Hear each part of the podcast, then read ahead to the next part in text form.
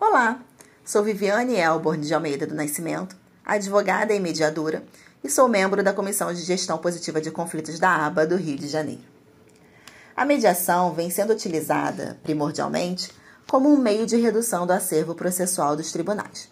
sem ser dada a devida atenção à gama de benefícios que esse método pode trazer para todos os envolvidos no conflito, como a construção de uma nova cultura cidadã, caracterizada pela valorização da pessoa humana e pelo pacto entre iguais, o estímulo à cooperação, ao entendimento, à justiça e à paz sociais.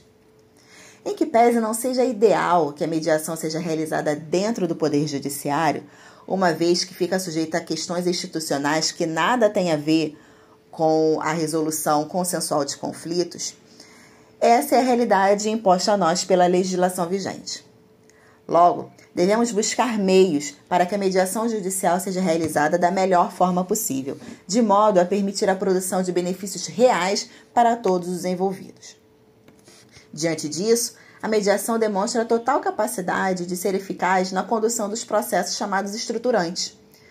Esses processos tratam de conflitos complexos, pois versam sobre a concretização de direitos fundamentais através de políticas públicas e buscam a transformação na estrutura de um órgão público, geralmente ligado ao poder executivo, ou até mesmo de uma empresa privada.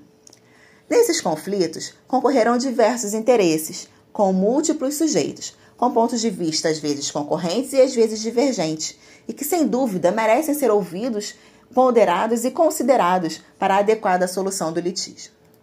Dessa forma, não basta tão somente que o juiz decida, e a administração pública ou privada somente execute. É imprescindível que haja diálogo entre o judiciário e o órgão do Poder Executivo ou a entidade privada envolvida no processo, sendo esse um solo fértil para a realização de sessões de mediação, com o objetivo de se chegar a bom termo, com decisões execuíveis e que possam ser acompanhadas em sua implementação, no melhor interesse social. O conteúdo trazido é meramente informativo e busca a difusão de diversos meios de resolução e transformação de conflitos.